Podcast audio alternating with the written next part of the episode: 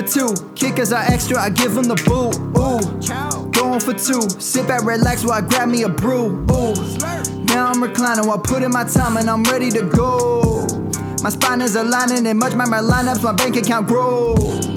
I am so rich, but knowledge is all that I'm leaving it with. Ooh, listen to this, multiple options, how far can I get? Ooh, DFS Dynasty redraft tonight, I'm not finishing last.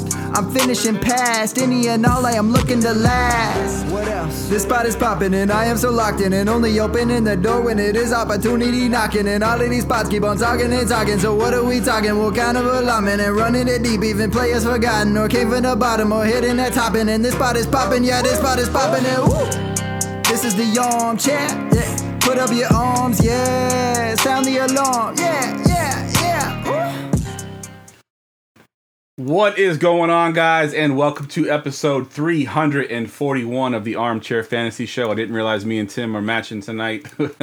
I just noticed that right now. Of course, we are live here on the Going for Two Live Podcast Network every Wednesday or every Friday night. We're on Facebook Live, Twitter, Twitch, YouTube, all major podcast networks. If you are currently watching on YouTube, please hit that like and subscribe button. Really helps us out. I see the chat is already popping. Actually, the chat was popping before we even went live.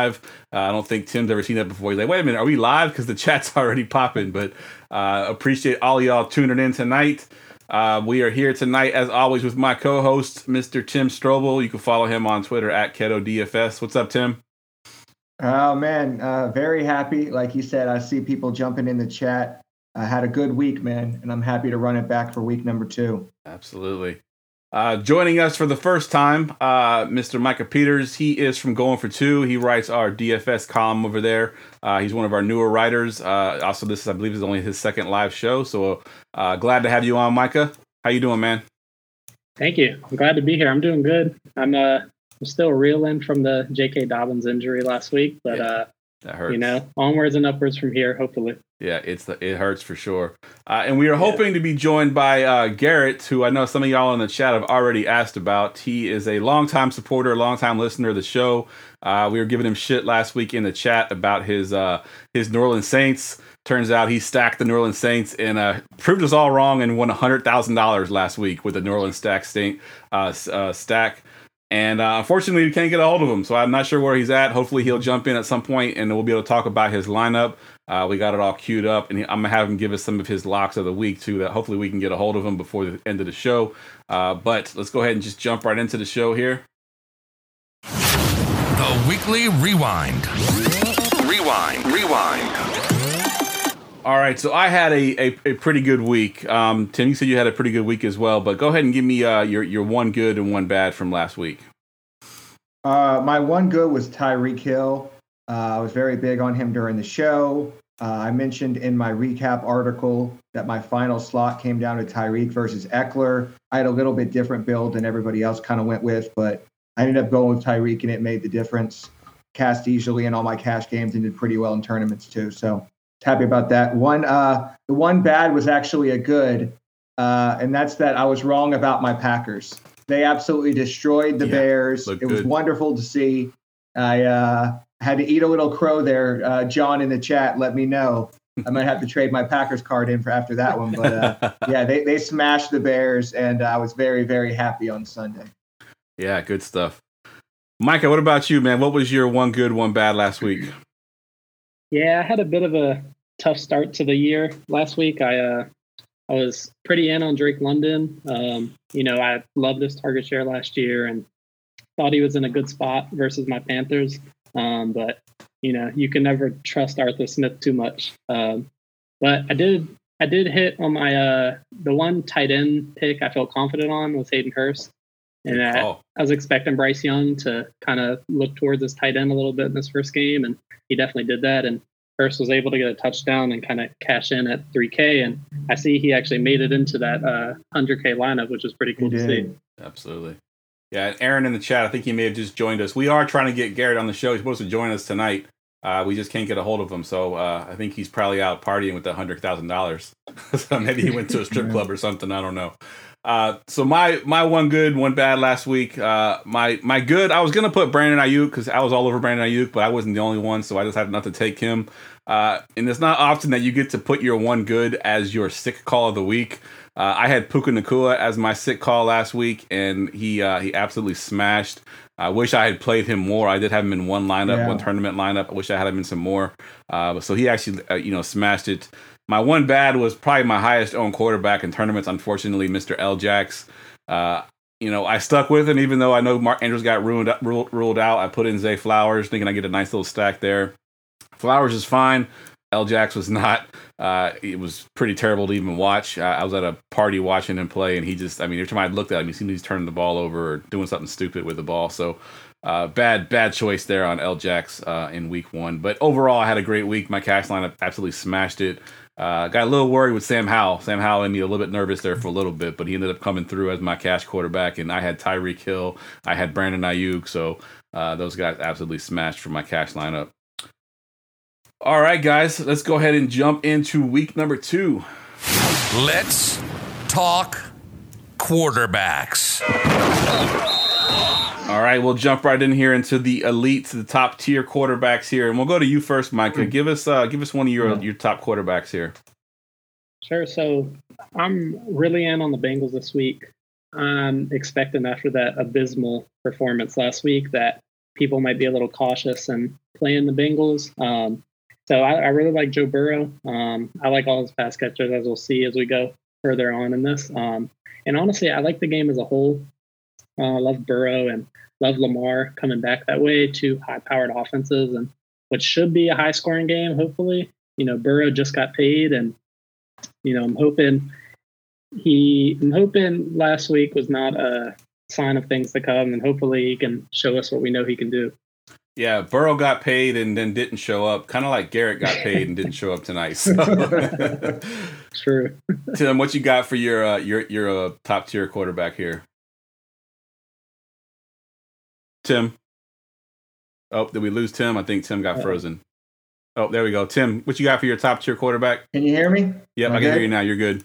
I said I was shocked neither of y'all had Josh Allen because I feel like talking about coming back after last week, he knows he lost his team that game. And now he gets to go up against the Raiders. Like, I think he's going to absolutely smash. So I heard somebody make a joke. They want to just make 150 Josh Allen lineups. And, I don't know that I would recommend that, but, I wouldn't be surprised because I'm pretty sure he'll be in the optimal. So there's one other guy I think could be, but we'll talk about him in a minute. Yeah, so the guy I have in my top tier is the most expensive quarterback on there, and he's tough to fit in. I've tried doing some laps with him. He's tough to fit in, but you can make it work with Patrick Mahomes at 8.3 versus Jacksonville. This is going to be the highest scoring game, or at least Vegas thinks so, the highest scoring game on the slate. At 8.3 with all the backlash of the media that they had with their week one performance. I think Mahomes wants to come back. I think Kelce is going to play. Don't know how healthy he is. I don't know if I'm going to be able to stack him with Mahomes, but I do think he gives him that security blanket. And I think the Chiefs will not start 0-2, and Mahomes will make sure of that. So at 8.3, I think he's somebody you can put up in tournaments. Definitely nothing more than tournaments, though. And then there is one other guy you had, Tim. You want to mention your last guy there? Yeah, Justin Herbert. We'll talk about it. The big news on this slate already in week 2 is injuries, right? Injuries we know about and injuries we don't know about. And the first injury we think we know about is that Austin Ekeler is doubtful. And I think that's going to shift a lot of people onto a running back we'll talk about later. So I'm going to go the other way and play Justin Herbert stacks, a lot of Justin Herbert stacks. You beat Tennessee through the air. We know that. We saw it last week. Jamal Williams was chalk. He really struggled against New Orleans. Tennessee. And then This is exactly right. That's what they did. They beat him with the air. So yep. I think that's what we're going to see here. Justin Herbert just absolutely go bonkers against Tennessee. So yeah, good. I'm really going to be on him a lot. And you got one more guy there. So you're a glutton for punishment here, Micah. You got Joe Burrow, and then you have the other guy who also didn't do very well last week. Talk about him a little bit. Yeah, I think that kind of speaks to my strategy in general. It's like if a guy, especially a talented guy like Lamar Jackson, who I've got here, when they struggle the week prior, a lot of times, the field gets scared off of that and they're worried about the same thing happening. And that's where we can definitely get, some good leverage on the field there. And I like Lamar in this matchup. You know, we saw last week Deshaun Watson had some success on the ground, and if Watson's having success, you can only imagine what Lamar will do. It's looking like Mark Andrews will be back this week. He fully practiced today. So if that's the case, you know, it's wheels up for Baltimore, and I'm ready to get in on them now before they explode. Yeah, that's a good call. Kind of like, you know, they both had bad games. They're going to probably bounce back, and it's a good way to try to build your lineups this week. I like it. We'll move down into the mid-tier here, and I'll go first here, and I'm going to take, you know, we've talked about on this show for quite a while, Mr. Home Goff. He's a different quarterback at home, and, you know, he's playing at home versus, I just lost the team, Seattle. Yeah, thank you, Seattle at 6.2. I think this game, last year we had like 93 points scored in this game last year. I don't think it's going to be anything like that this year. I think the Lions defense is much more improved. I think it's going to be a little bit more of a slugfest, but I do still like Jared Goff at home, and he's got some great stack options, which we'll talk about later. Probably maybe the best stack option on the slate. But yeah, Home Goff at 6.2 versus Seattle, I think is a pretty solid play there in the mid tier. What about you, Tim? What you got for your mid tier? Yeah, I'm going to go with Trevor Lawrence on the other side of that Mahomes game. This is the best, you know, arguably the best game on the slate, certainly the highest over under at 51.5. Which Travis Kelce, right, is expected to be back. He practiced in full. So I think Mahomes is going to bounce back big after that loss to Detroit, and Trevor Lawrence is going to have to keep up. And we saw last week he was very efficient. Obviously Calvin Ridley came alive. A lot of people, you know, we were talked about Calvin Ridley a lot on the show last week. That obviously worked out. So sneak peek for later, I might be going back to the Trevor Lawrence decks. Yeah, Trevor Lawrence is a great play. I had him on my sheet as well. That's, like we mentioned, it's going to be the highest scoring game, and you're getting about $1,500 discount from Mahomes if you're going with T-Law in this game. I like that a lot. I have Geno in my mid tier as well, as just sort of a pivot off of Goff, going on the other side of that thing. I don't love it as much because I believe at least one of their tackles has been ruled out, and I believe the other one is questionable to play, if I'm not mistaken, and that kind of does hurt them a little bit, hurts the passing game, hurts the running game a little bit, but at 5.9, I do think Geo's still viable. We'll move down into the to the value tier here, Micah, and give me one of your value quarterbacks. Yeah, so I also had Geno just because I love this Detroit game, and I just, you know, they're in the dome, and, you know, kind of what you talked about, this game exploded last year, and you know, I don't think anyone's expecting that same kind of game total as last year happening, but there's so much firepower on these two offenses. You've got so many weapons in the receiving game on each one.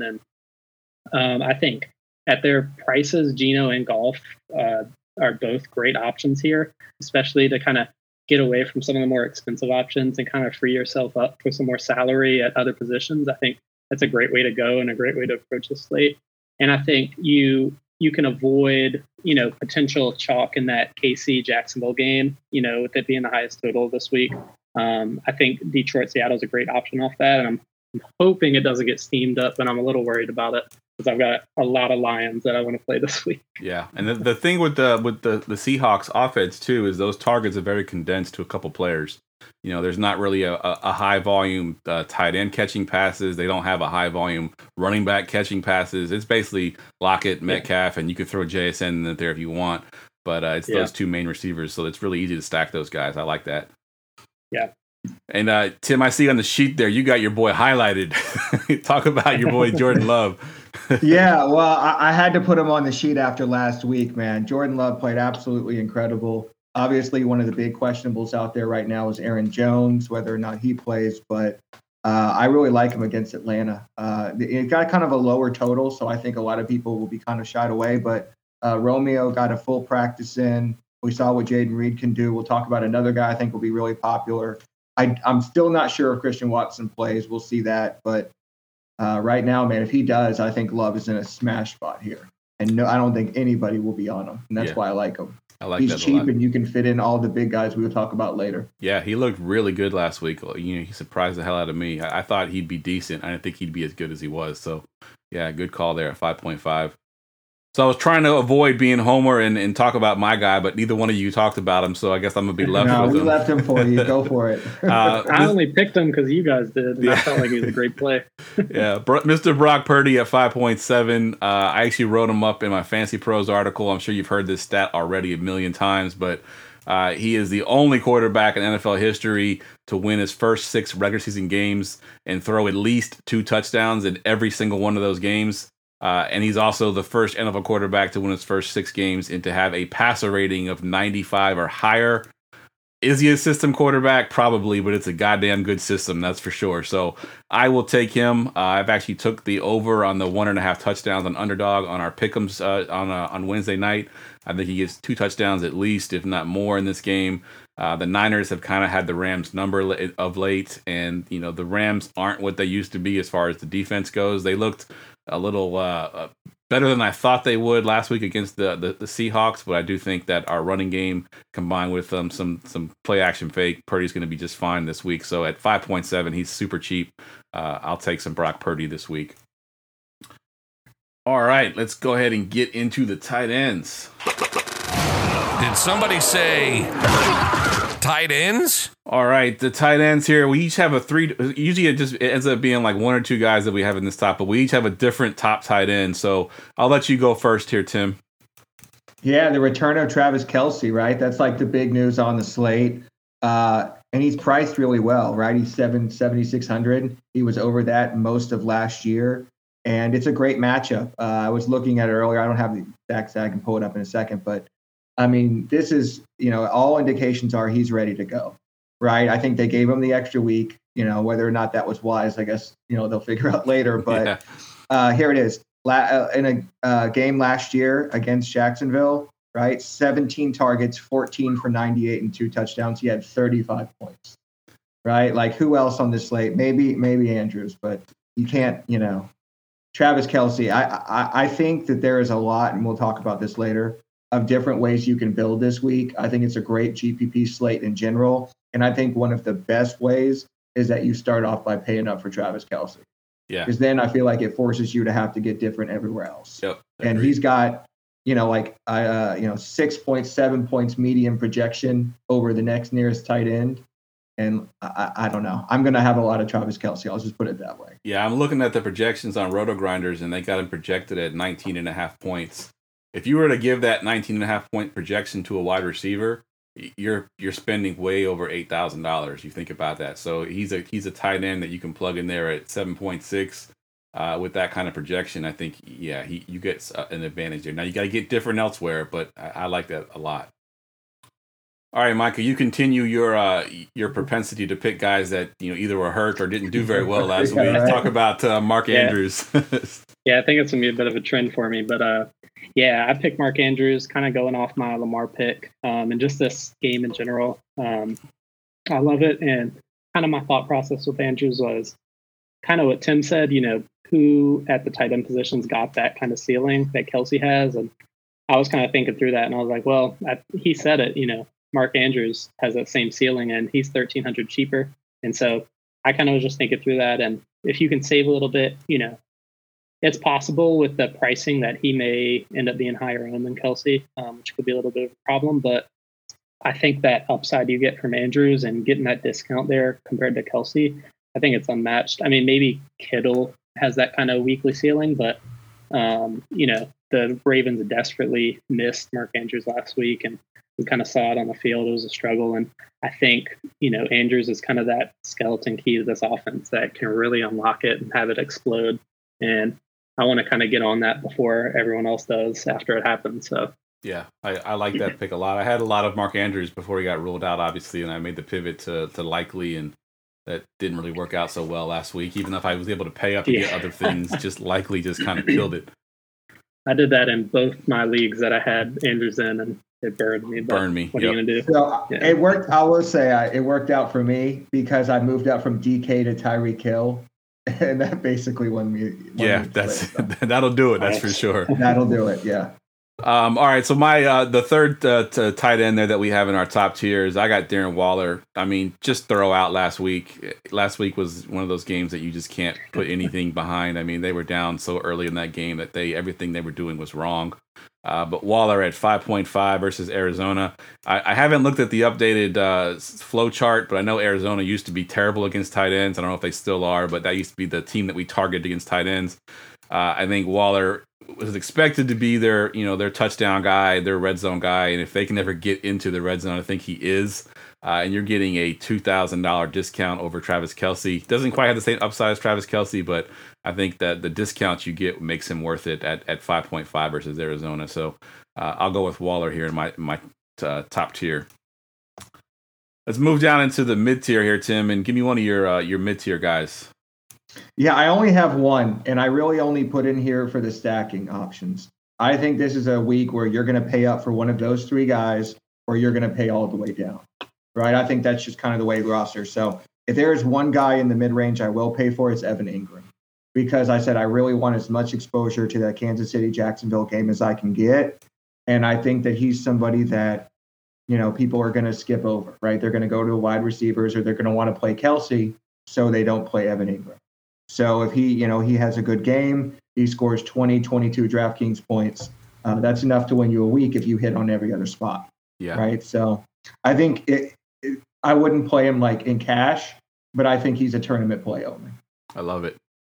I'll go next here so I can leave the guy to Micah here. But so when I looked at the mid tier, just kind of like you just said, Tim, you're either going to pay up or you're going to pay down. I had a hard time finding guys I really liked in this mid range.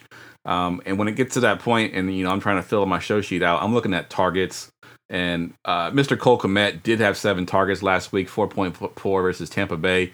With tight ends, you basically follow the targets. If they're getting the targets, eventually they're going to fall into the end zone. Cole Kmet actually was a lot better last year than people give him credit for. I think he ended up as tight end 6 or 7 in season-long fantasy. Justin Fields has got a connection with him. He is the sort of a red zone option as well.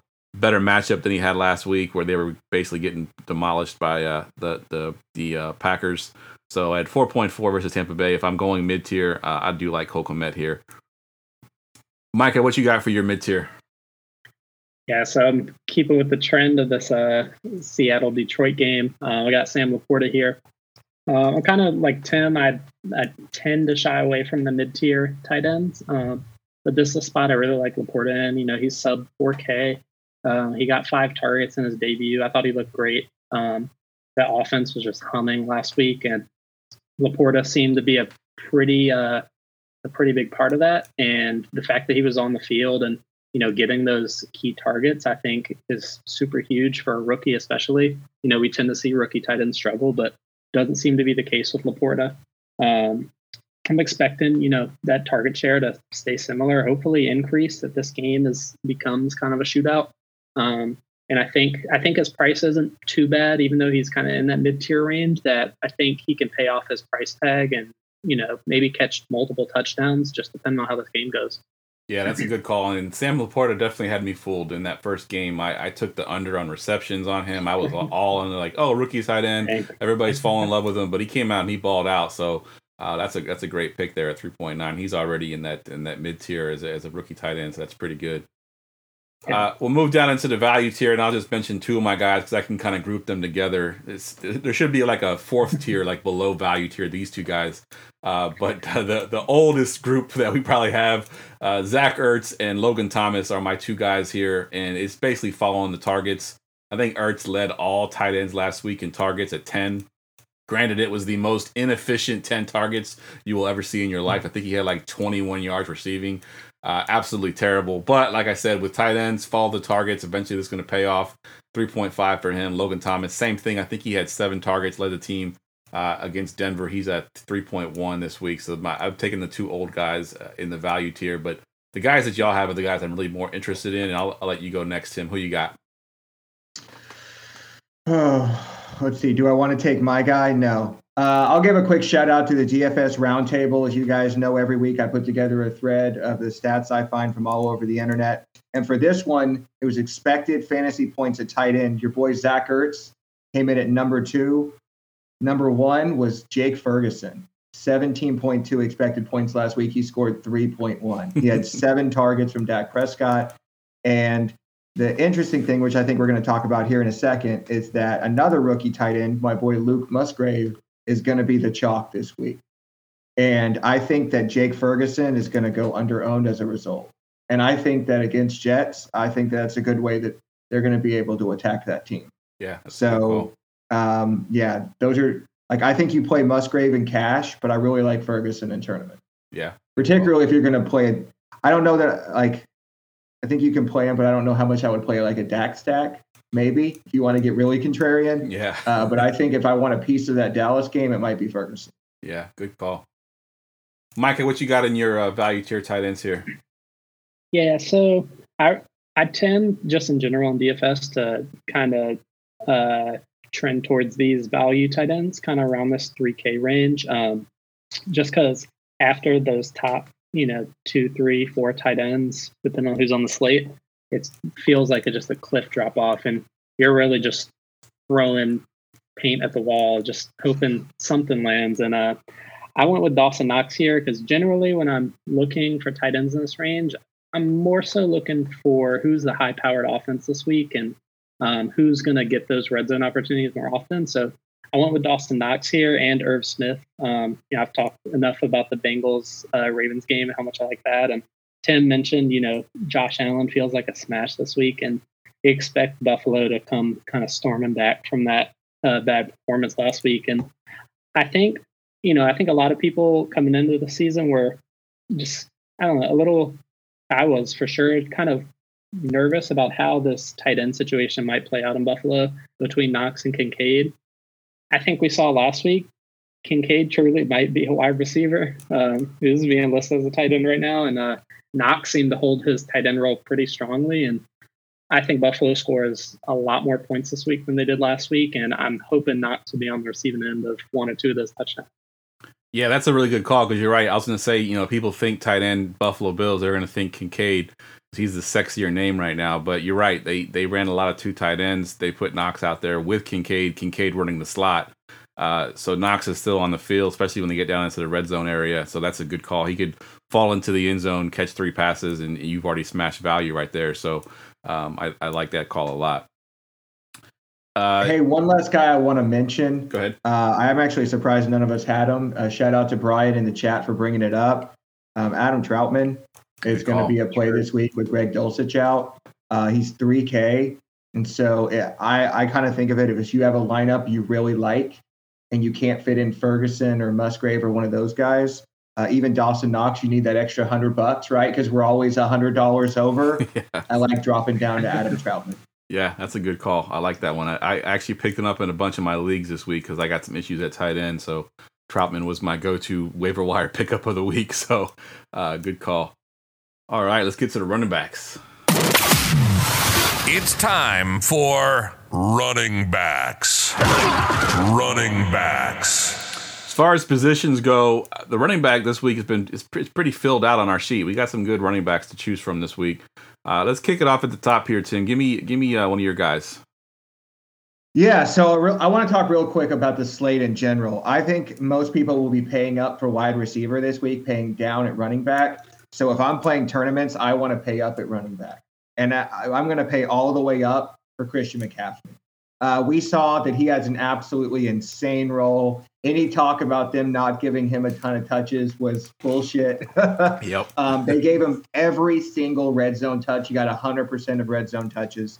So if you want to get contrarian this week with everybody else paying down, you pay all the way up for Christian McCaffrey. And if he gets 40, you know, dude, you break the slate. So I love paying all the way up, especially in tournaments. Yeah, that's a good call, and you can do it on this slate. There's enough value for sure. Because he's still not up to the Christian McCaffrey prices that we're used to seeing, like 10K. So even at 8.9, he's still a value. So I like it. What you got, Micah? Yeah, so for running back, I actually have my lock of the week here. I'm going with it. There we go. I almost forgot about the lock of the end. So go ahead, hit that Saquon Barkley. Yeah, so I got Saquon here, and kind of going with my trend of bounce back games. You know, like you said, that Giants game last week, you can't take much from it. you know, it was over before it started, and, you know, they were trailing the entire game. Saquon wasn't going to get much opportunity there, and already playing a really tough defense. It was just a terrible spot for him. But this week, coming back against the Cardinals, you know, they're starting Josh Dobbs. Not going to see much offense out of them, I don't expect. And it should leave, if Daniel Jones can get his stuff together, that should let the Giants get out in front early, and hopefully Saquon can grab a bunch of carries and just take over. So he's my lock, and I think he smashes this week. You know, he's at 8K, you know, 900 less than McCaffrey. It feels a bit expensive coming off that abysmal performance, but, you know, we all know what Saquon can do. We've all seen it. And I don't think there's a much better spot than against Arizona to do it. And so I think he's a good spot. And I'm hoping after the performance last week, he won't be too highly owned, but I guess we'll see about that. Yeah, that's a good call, because I had him on my sheet as well as a top play at 8K. You know, with similar upside as Christian McCaffrey at 8,000, you're getting a little bit of a discount. And you're right, he probably will be a little bit lower owned because of how they looked last week. So I like that call. That's all I had for my top tier, guys. So let me go back to you, Tim. What you got for your next top tier? Let's see. I'll talk about Tony Pollard because I'm going to talk about it later in another segment you guys know I love. I think the Cowboys are going to smash the Jets this week. I don't think it may be as bad as what they did to the Giants, but I think it'll be pretty bad. And that means that they're going to run a lot of Tony Pollard. And so I really like him this week. The theme of this segment is paying up for running backs for me, particularly in tournaments. You know, I stack him with the Dallas defense because I think that could be a, you know, 30-7, 30-9 type game. Like I said, we'll talk about it later, but I really like that game from a defensive standpoint. So I'm going to run it with the running back and stack it that way. Good stuff. I was hoping to hit the drop there. I thought you were going to go to the other one, but we'll save the drop for the next row. Oh, yeah. Micah, what you got for your other top tier? Yeah, so I got a couple more guys. I've got Travis Etienne here at 6,900. I think the passing or the receiving volume we saw him get last week was a really good sign for him. You know, last year we were hoping to see it a little more, but it wasn't quite there for us. Honestly, I'm hoping after the two Tank Bigsby fumbles that we might see a little less of him and hopefully see Etienne get some more goal line work. That's maybe the biggest concern right now with him is Bigsby potentially filling that role. But I think if Etienne's out there catching passes, this could be a, you know, shootout game. It's the highest total. If he's out there, you know, if they're passing a lot, he's going to be out there more often, most likely. And if he's catching passes, he's always got the chance to break a big play. And I think at 6,900, he's got as high of a ceiling in this game as almost any other running back on the slate. And my other pick was Josh Jacobs, 7,100. Had a bit of a rough game last week, but he got the usage, you know, we were hoping for the most part. He had 19 carries, 3 targets. You know, no real signs that they're looking to use Zamir White too much. It really looks like the Josh Jacobs show. And I think at 7,100, we saw what Jacobs could do last year. And I think he's got that, you know, that range of outcomes where he could really break the slate here at that price. And I think people are going to be away from him, kind of looking elsewhere. And kind of like Tim said, looking to pay down at running back. So I think you can get some really good plays here in this top tier. Yeah, I love it. And I want to hit the drop. I know I haven't seen Gerson. Just hit the drop real quick. I haven't heard Gerson in the chat yet, but this is going out to Gerson right here.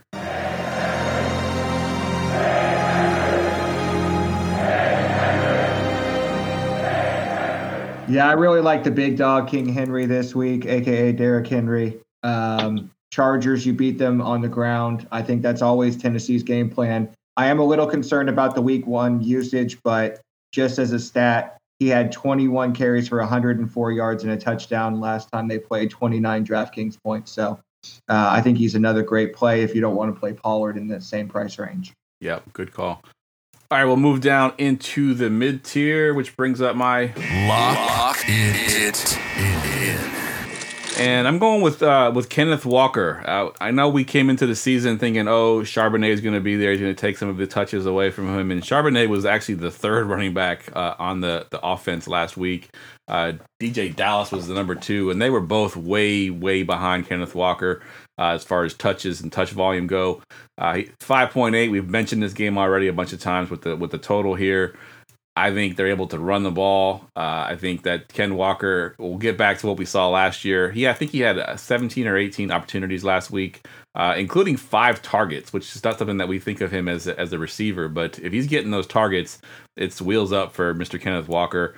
I think they don't get down big. Last week they got down big. He got kind of game scripted out of the game. So at 5.8, Ken Walker is my lock of the week. Tim, what you got for your mid-tier?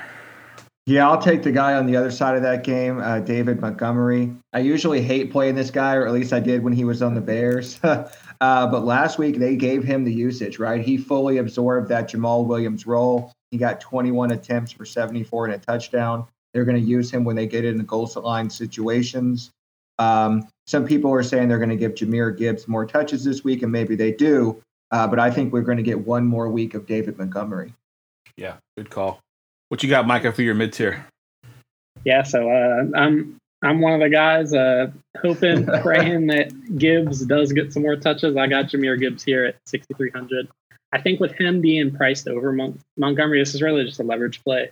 And that, you know, given the usage last week, people are going to be in on Montgomery for sure, kind of like you were talking about. And at that, and him being cheaper than Gibbs, I think people are just going to see that and think, okay, well, that's easy. I'm not going to play Gibbs because Montgomery is cheaper. He's, you know, clearly the lead back right now, and Gibbs is still getting worked in. But if Gibbs does get worked in more this week, and you know, maybe gets that, you know, that touch split more closer to like 40-60, closer to 50-50. I think we saw enough out of the little bit that Gibbs played last week that he really could be dominant when he's getting the bigger workload. And I think if he breaks off, you know, a couple plays, maybe scores 2 touchdowns, I think there's a great chance that this play backfires, and only would play it in GPPs. But, you know, at that price, I think the ownership's going to stay low. And I think if you get him there, I think he really could help you win a GPP, just given the ownership that he'll carry and the upside that he brings with his talent. Yeah, I love that. Montgomery is definitely going to be the chalkier option. I think Gibbs is the turn of a play. I mean, we're talking about a difference between like 5% and 20% ownership. Yeah. So huge leverage there. Yep, I love that call. I had Gibbs on my sheet as well. And quite honestly, we mentioned this on my Wednesday show, but had Gibbs not tripped on that goal line touch where he could have scored, it would be a different situation. But he tripped and fell, didn't score, so it looks like it's a worse stat situation.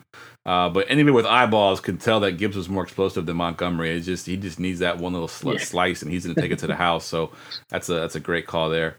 I'll give another one of my mid-tier here, guys. We got James Conner, as gross as that sounds. I think I'm picking all the old guys tonight, but his usage is definitely there. I think he had 6 targets and 14 carries, so 20-plus touches again this week probably against the Giants at 6.2. It's not a sexy pick by any means. It's a very boring pick, but at that price point, I think he's still viable. And the Giants, you know, we saw what they did last week. I know we can't really put too much stock in that, but it didn't look good. So I'll take Conner at 6.2. Tim, you got anybody else you want to talk about here?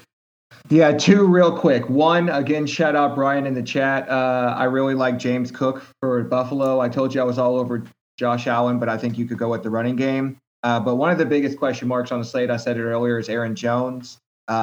He is truly questionable after not practicing all week. If he is out, I really like A.J. Dillon at 5,900. I think he's going to be very chalky, but I also think it's a great spot. They've proven that they're going to run the game. Their whole offense goes through that play action, and they're not afraid to throw it to him. You know, he had multiple targets last week. So if Aaron Jones is out, which I think he may be, I think Dillon's a good play, even though he'll be popular. Yeah, I like it. We'll move down into the value tier, and I'll go first here, and I'll take the chalk of the chalk, really. If you know, the chat's already been asking about it. Ekeler, is he going to play? I don't think he's officially been ruled out, but he's not traveling with the team, which is never a good sign. He could, I guess, still travel on his own to get to there, but I don't think he's going to play, which leaves Joshua Kelly, who, you know, had a ton of uses last week with Ekeler playing. Even before Ekeler got hurt, you know, I think there's a play that I saw on TikTok that where they can kind of figure out where Ekeler got hurt.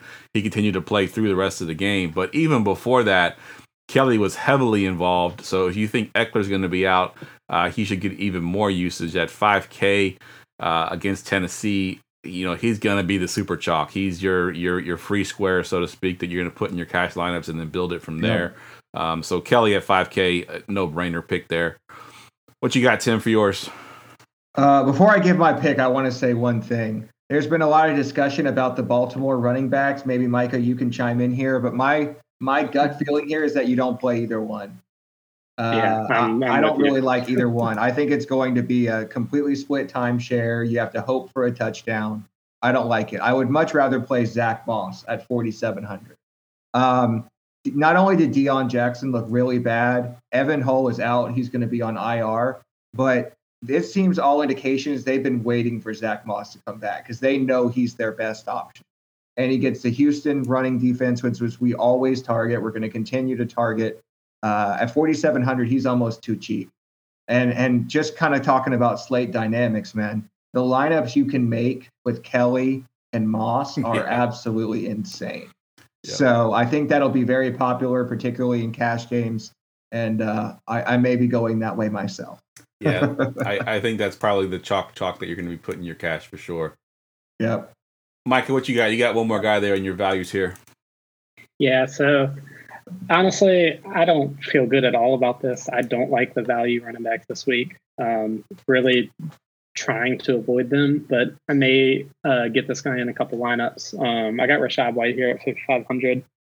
Didn't look good last week. No denying that. But he did get the volume, you know. And I think at this price, you're hoping for volume over anything else. And if White keeps that volume, hopefully he can show some improvement. But again, I'm not feeling great about it. Needed to pick a value guy. And I put Kelly in there just because once the Ekeler news came out, I was like, okay, that's the clear value play. But outside of Kelly, I don't feel good about any of these guys. Play Rachaad White if you want, but don't be surprised if he puts up a snowflake. I think we can pretty much start almost all of Micah's guys with, he didn't look very good last week, but. Sure. No, I'm not playing a running back against the 49ers, Paul. Hey, all right. I had ETN in there. He counts for something. That's true. Yeah, he had a good week. Good call. Yeah, and you're talking about the chat there. Paul said, "Any Kyron Love?" Yeah, not versus the 49ers. Their run defense is too good. I agree, Tim. All right, let's get to the receivers. And now, wide receivers. All right, and I'm going to just hit the double drop here. Lock it in. All right, Tim, you got probably the most popular guy in the slate, at least ownership-wise. What you got? I do, yeah. We're going with the Sun God. Like you said, this is one of those you pulled up the slate and you saw, oh, Amon-Ra St. Brown, Detroit's playing against Seattle. Lock it in, man. We watched Puka, Nakua, absolutely rip apart the Seattle, supposed to be really good pass defense, right? And now we get somebody who we know Jared Goff is going to target, right? And, I think that this is, like you said, the no-brainer play of the slate. I think there are multiple ways you can stack this game, and I think there are multiple wide receivers you can pay up for. But this is the guy that I think, especially in your cash games, you just click it in, right? A couple guys we just talked about, and then Amon-Ra. Yeah, I think you just kind of figure it out from there. Outside of quarterback, we basically built y'all a cash lineup, I think, because we pretty much lock this one in. We built y'all a cash lineup. You got to just figure out which quarterback you want to go with. Yep. Micah, what you got for your top tier? Yes, I also had Amon-Ra in my top tier. I think he's a smash this week. I think Tim's spot on with his lock there. I also had Calvin Ridley here. I anticipate there will be quite a bit of ownership with this one, but at 7,200 with the performance he put out last week, I mean, he's clearly the number one in Jacksonville. There's no doubt about it. And we'll get to the mid-tier with Christian Kirk, but that was a hard pill for me to swallow as I faded Ridley a lot in best ball this year, but there's no denying it. He's the number one there. This is the best game of the week. And at 7,200, even at high ownership, I think he's a great play. And definitely in cash, I think he's an amazing cash play here. Yeah. Good call. I like that a lot. And I'm with you. I was wrong about Ridley as well. I thought for sure Christian Kirk would still be the number one. I thought Ridley would come along slowly, but I mean, he came out and just balled out. So it's definitely Ridley's show for sure. Yeah. I'm going with Diggs, mentioned in the chat by Mickey there. You know, we've already talked about Josh Allen and the bounce back game. I mean, the one bright spot in that game last week was Diggs. I mean, I think it was talked about on a morning show that I was listening to the next day about how in that last drive or the last couple drives when they were trying to win the game, the Bills were, they just kept going to Diggs over and over and over again. And the whole stadium, they all knew they were going to Diggs, and they continue to go to Diggs. And they're like, why can't you do that all game long? Like, if Diggs is that good that the whole defense is trying to stop him and they still can't stop him, I think they learned their lesson at 8K. He's too cheap. Sack him with Josh Allen and just enjoy your tournaments, because I think he's going to ball out against Vegas this week. We got a couple. I think most lineups will have two of those three guys, and a lot of lineups will have all three of those guys. So just expect that going in. Good call. Tim, you got one more guy there that I want you to mention before we get to the mid tier. Yeah, I'm gonna take Micah's spot here and talk about a guy who did not do well last week, and that's Jamar Chase. Hopefully, like he said, people will be like, okay, well, Diggs is right there and Amon-Ra's right there, so I'm gonna skip over Jamar Chase. But I'm looking at ownership, and people are in, right? They're not willing to give it up. So I think it's another good play this week. He absolutely torched Baltimore last year. He's still coming in at, 15, 20% ownership. But I think if you're going to get a little different, you figure out what combination of those four guys, right, you want to play, and then just figure out who to put around them. But I think that'll be the popular way a lot of people will go. I already talked about how I like paying up for running back, so you can kind of figure it out if you want to play a couple of those guys, maybe a high-end running back, and get a little different that way. Good call. All right, we'll move down into the mid-tier, and I'll just mention it. He's I've nicknamed him now Copy-Paste, Mr. Keenan Allen. He's basically on my sheet every week. His price went down from last week at 7.1, despite getting 9 targets and 6 catches for, I think, 75 or 78 yards, something like that. He even had, I believe he had some carries last week. 2 carries for 6 yards. So they're getting him involved in all kinds of ways.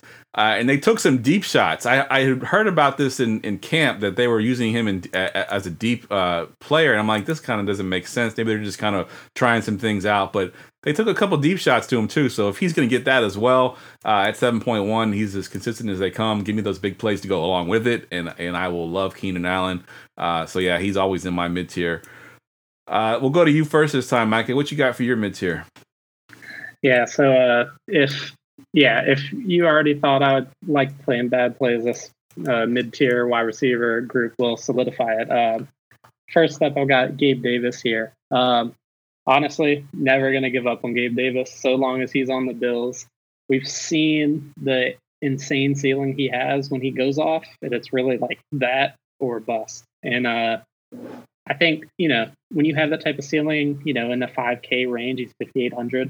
I think you're not going to get that almost anywhere else in this mid-tier range. Just, if the Bills come out slinging it and maybe the Raiders keep pace a little bit and Gabe's able to kind of break loose for a couple, 5,800, he's going to smash his price. And looked bad last week. That'll be the trend with all these guys. But I think he's in a great spot in GPPs.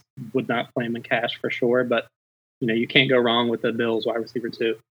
Yeah, I think if I remember correctly, they did have one deep shot to Gabe Davis last week, and they just missed on it. Had he caught that, it'd have been a whole lot different. So he's one of those players that's how he's going to be. He's either going to catch those two or three deep balls, or he's going to not catch them, and it's going to make or break a week.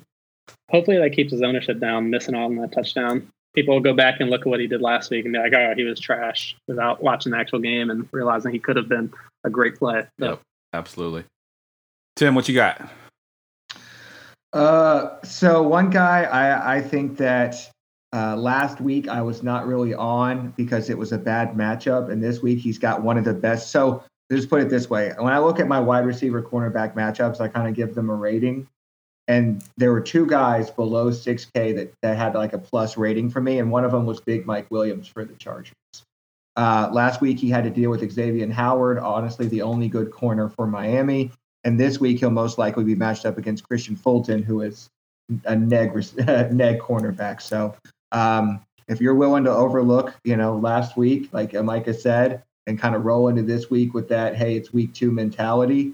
I told you at top of the show, I love Herbert stacks, and I like stacking them through Mike Williams. You get a nice discount over Keenan Allen, who I also think will carry a higher percentage. Yeah, good call. My favorite mid-tier guy. So last week I had Brandon Aiyuk in this spot, and he smashed. And I still think. Tell me why it's Deebo week. It is Deebo week for sure this week. If you watched the game last week, which I did actually watch it a couple times, they were trying hard to get Deebo involved. He had the first two touches of the game. They were both carries. He had a third carry in the third quarter. He just missed on a deep ball. Purdy did where Deebo would have scored on, and. Deebo loves playing the Rams. I looked up his splits versus every other team in the NFL. He averages about 14 points a game. Versus the Rams, he's averaging 24.5 points per game. He loves playing the Rams at 5.6. He's cheaper. Last week he was more expensive than Aiyuk. This week he's cheaper than Aiyuk by 200. I think they find a way to get Deebo involved. They really want to have both these guys going, and I think Deebo gets going this week. So Deebo at 5.6 is my mid tier. I still like Aiyuk, but if I'm playing one of them, I'm playing Deebo this week. Micah, let's go back to you. You got a couple more guys in there that you want to talk about real quick. Yeah, so kind of sticking with this Bengals-Ravens game, I've got T. Higgins here at 6,400. Tim was talking about, despite the bad week for all the Bengals last week, Chase still looking at some pretty hefty ownership here. And if Chase is getting high owned, hopefully it means T. Higgins will be low owned. And T. Higgins, he had 8 targets last week. I mean, it was kind of a monsoon game. It was a gross one, and it's just bad all around, kind of like the Giants game. Honestly, I'm just kind of throwing it out in my mind. It's like, didn't happen. Let's just move forward from here. And T has always been my guy. He's there. I mean, him and Chase are both their big play guys, but he loves to get downfield. They love to throw him those deep balls, kind of like A.J. Brown, sort of similar play style there. And he's just that big body, and he's going to be a red zone target. He got 8 targets last week. If this game is a bit of a shootout, he could see even more than that potentially. You know, it's not uncommon for T. Higgins. And I think at 6,400, you're getting quite a bit of ceiling there, and I think he'll be a great play in tournaments this week. Yeah, good call. One thing I want to point out, I heard this on a podcast, and it's from a podcast that I trust, so that I don't have to look up and verify these stats. But I know people like to do the double stack with a quarterback and 2 receivers. Chase and Higgins are not ones you want to use. They have a negative correlation, actually. One of them seems to have the big game, the other one doesn't. Yeah. So if you're stacking this, if you stack it with T. Higgins, that's fine. But don't put Chase in there as well. Don't try to jam them both in. Get one or the other in there. So, yeah, I like that a lot. Yeah, get one and stack them with Irv Smith. Yeah, there you go. Perfect. You can save some money. Yeah. I like it. I'll just mention the last few guys that we had in the mid-tier so we can move on to the value tier. Christian Kirk was in there. Of course he was, because Micah had him on his sheet. He had a bad week last week. So Brandon Aiyuk, Tim had him in there. I agree. I think Ayuk's still going to be good this week. He just seems to always be good. And I had Metcalf. I had Metcalf last week as well versus Detroit, but I think Metcalf at 7K is too cheap. Let's move down into the values here, Tim. Who you got for your values? So, yeah, I mentioned I had 2 guys that had the potential smash under 6K. One was Big Mike Williams. The other is Zay Flowers. I played him a lot last week. He did really well for me, and I'm running it back. We talked about we love this Baltimore Bengals game. Like, I think that this game has a real chance to kind of shoot out. And at 5K, like, it's really hard to mess with the usage he had last week. 10 targets. They also gave him 2 carries. There were a lot of design plays for him. Talk about a rookie that came out in his first game, man. They basically schemed the whole offense around him. Now, Mark Andrews was out, and he is expected to play, but I think he's still got a huge potential to smash in this spot at 5K. And he could be one of those Brandon Aiyuk plays from last week where you just got to have him. Yeah, I like that. I'll go next here, and I'll take the other Zay that people tend to get confused with this Zay, but Zay Jones versus Kansas City at 4.7. I wrote him up in my Fancy Pros article. So Zay Jones last year only had 3 fewer red zone targets than Christian Kirk, despite playing 50 fewer snaps and missing an entire game over Christian Kirk. And then last week, there were only 2 receivers that received targets in the red zone. One of them was, of course, Calvin Ridley. The other one was Zay Jones. And that was it. Those 2 guys got all the red zone targets. So at 4.7 in a game that's going to be the highest game total on the slate, give me the guy getting the money targets, Mr. Zay Jones, who, as most of y'all know, last year won me a whole lot of money with his 3 touchdown game. So I'm hoping that we get that again. Probably has a little bit higher ownership this week because of, kind of how we had last week, and his price point's pretty good. So, but I do love Zay Jones at 4.7 this week. Micah, what you got for your values? Yeah, so kind of going back to this Detroit-Seattle game, I've, in if you're playing, you know, if you're going towards that line stack and you're getting Goff and you're getting Amon-Ra, might be a little tough to fit in Metcalf and Lockett. You know, you might still be able to, just depending on who else you're playing there. But I think a good cheap option coming back on the Seattle side is JSN. You know, we all know the talent that he brings. You know, he's in a tough spot here playing behind two great receivers like that. And very well could not be his week, but one of these weeks it's going to be his week. And I think until that happens, I'm going to be playing him at, you know. Oh, I think you may have muted yourself, Micah. That's that. Oh. At this cheap. There we go. We lost you for a minute. You're back now. My bad. Yeah. Can you hear me? Yeah, now we can hear you. You're good. Yeah. Okay. My bad. My AirPod went out. I just think JSN at this price tag, you know, you're getting the cheapest of those three wideouts out in Seattle, and this game always has the potential to explode in that dome. And I think hopefully this will be the breakout for JSN, and hopefully we can win some money off of him.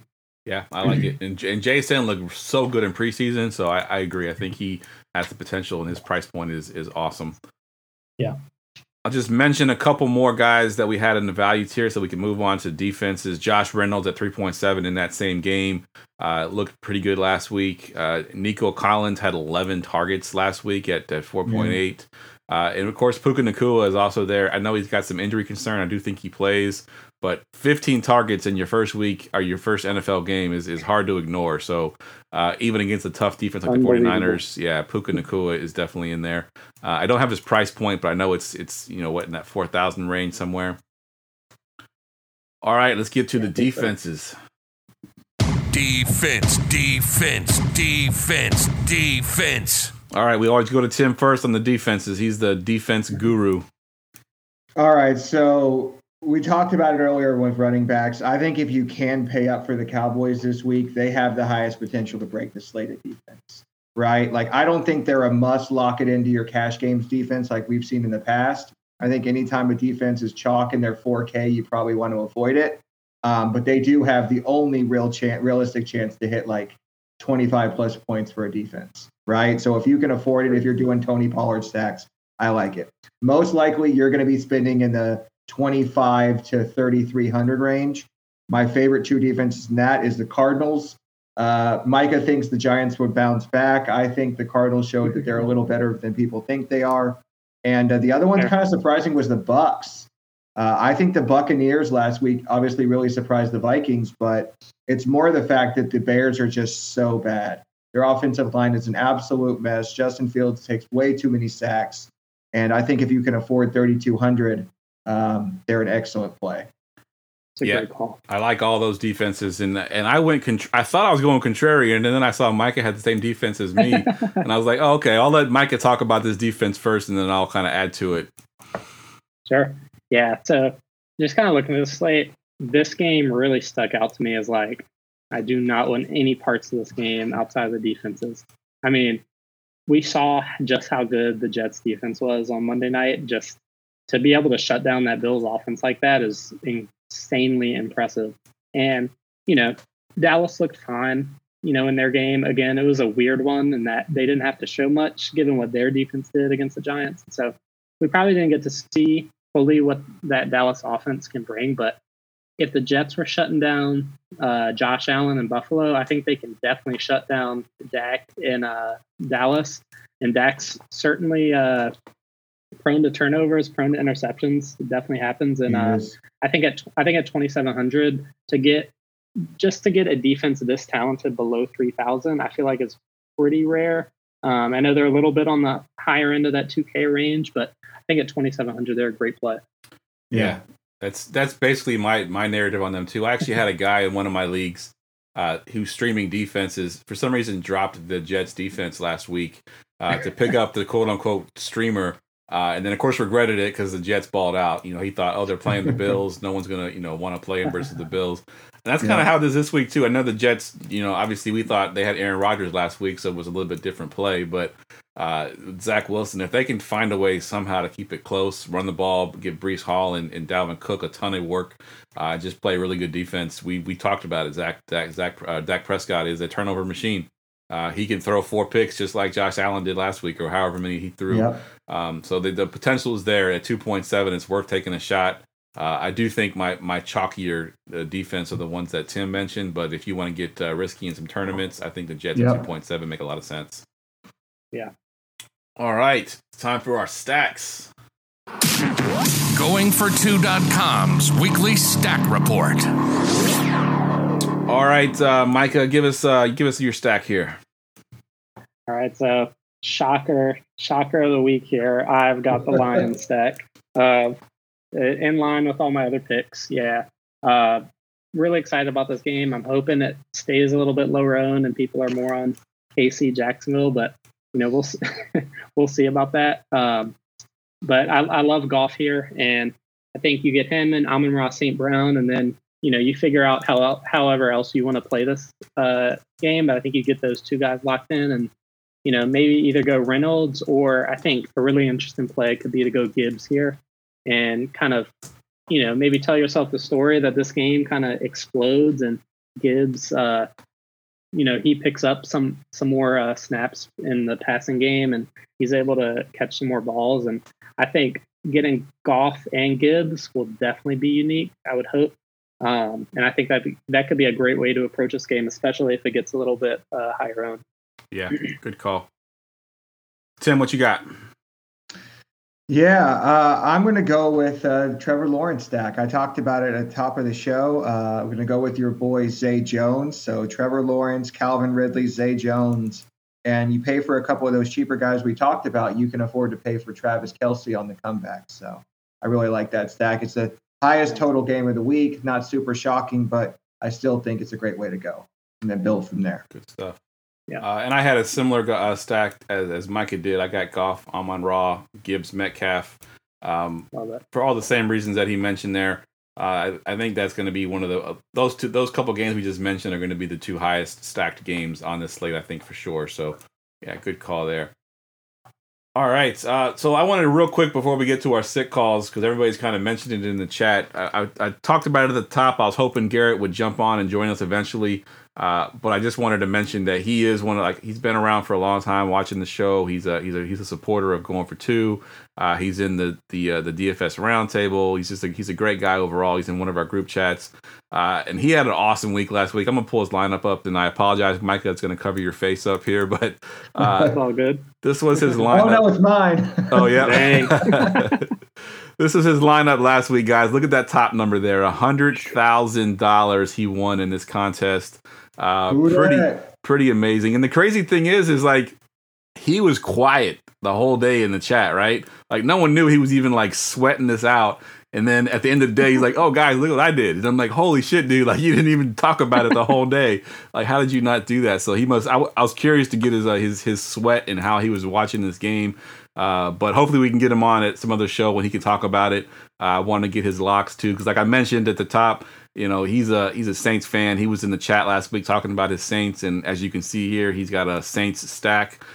Which really, really hit it. So he did, yeah. Pretty awesome for him. So it couldn't happen to a nicer guy. Hopefully everything's okay. We couldn't get a hold of him tonight. Hope everything's fine, and we'll get him on another show at some point.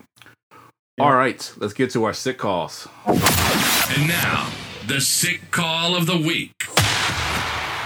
So we went 1 for 3 last week. I was the one. I hit Puka Nakua at 3K. Unfortunately, Jaden Reed, who ended up being chalk when it was all said and done, yeah, did one not. One of the greatest sit calls of ever, by the way.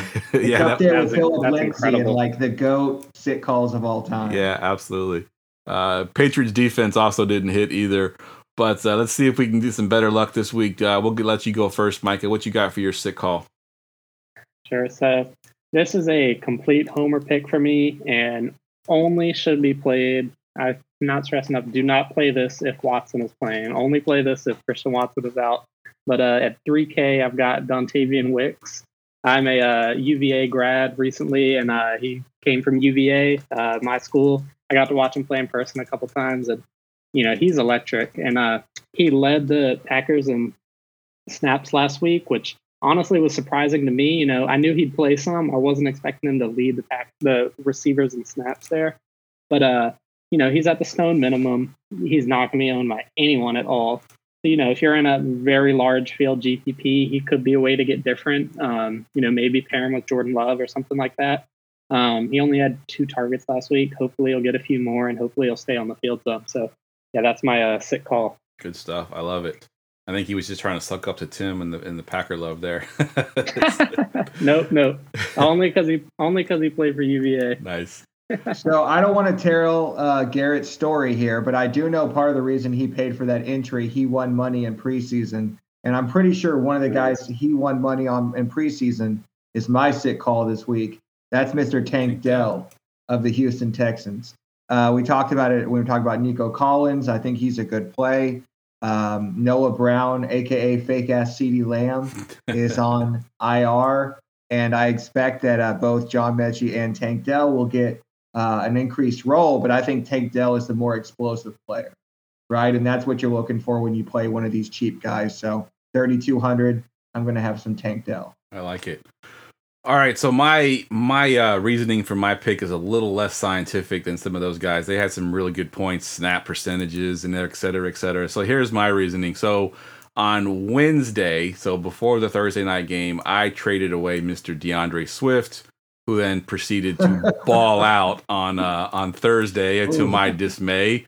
And then today, I traded away Mr. Sean Tucker in my Dynasty League, same league that I traded him in. So I traded away Sean Tucker. Obviously not the same name value as the famous Blake Bortles Dynasty League. It can't be the same one. It is the same one, yes. So you have the worst luck. I do have the worst luck, absolutely. So that's why I'm like, you know what? I'm putting Sean Tucker in there. I traded him for like a second and a third round pick in the future. So I didn't get a lot for him, but the guy really wanted him. So at 4.3, you could do worse. Sean Tucker, we mentioned how Rashad White didn't look good last week. He got the volume, but didn't look good. Yeah. So maybe they decided to try out Sean Tucker and see how he does. So he is my sick call of the week this week. I like that a lot. Yeah. All right, guys. Great show as always. So I want to go around the room real quick. Give us your Twitter handle. And Micah, I know you have an article that you just submitted to me tonight that I'm going to get published after the show. So you can plug that as well. Go ahead and go first. Yeah, so I'm first time doing it, but I'm writing DFS articles weekly now. Trying to get them out on Thursdays or Fridays typically. I was a little delayed this week, kind of preparing for this show, but that should be out tomorrow. Really focused on GPPs there, and just trying to kind of find those good value plays and those good leverage plays that you can get that can help you take down the GPP. I forgot to add my Twitter handle into my name here, but my Twitter handle is at Micah Peters _ so you can follow me there, and I'll be, anytime I write an article or post it, it'll be linked there, and you can follow along on my Twitter. So thank you guys. Good stuff. Tim, what you got? First of all, shout out to Micah, who absolutely killed it in this show, man. You guys don't know. We have not had many guest hosts ever in the history of this show. And we were not 100% sure how this is going to go. Micah, you absolutely killed it, man. So as I've said before, you can find me in the DFS Roundtable group on Facebook. That's where I do my weekly thread. And then on Twitter at Keto DFS. Yeah, I love it. And I will echo Tim's sentiments. You did awesome. I don't know if you know the history of this show, but we've this show's been going on now for 7 years, and we've typically done me, Tim, and Gerson was always the other co-host, and we've never had guests on. Because DFS is one of those things in fantasy where, like, if you don't know what you're talking about, people are going to know you don't know what you're talking about. In fantasy football season long, you can fake it a little bit. But in DFS, if you're not talking the lingo, so it's always nervous kind of bringing a new person on. So you absolutely crushed it. Really appreciate you coming on. We'd love to get you back on again at some point the rest of in this year later on. Absolutely. I love that stuff. So I just wanted to plug, I don't know if everybody is in here is in the Facebook group, but we also have our Going for Two Discord where I put a lot of stuff out as well. We got over 1,000 members in there. We got some experts in there, some DFS experts, some fantasy football experts. If you want to get fantasy football advice, we got Dan, the B League, is in there. He does all the pick'ems for Underdog. Jared Good, who we had on last week, puts in his picks for sports books. So check out the Discord. It's in my Twitter bio, or you can find it at goingfor2.com. A little icon there at the bottom right. But as always, you can find me on Twitter at JeffLambert77. You can find us here every Friday. It'll normally be at 10:30. It was 11:30 tonight because of my work schedule, but we'll be back on 10:30 next week.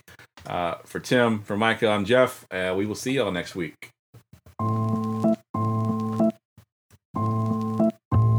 Go Pack Go!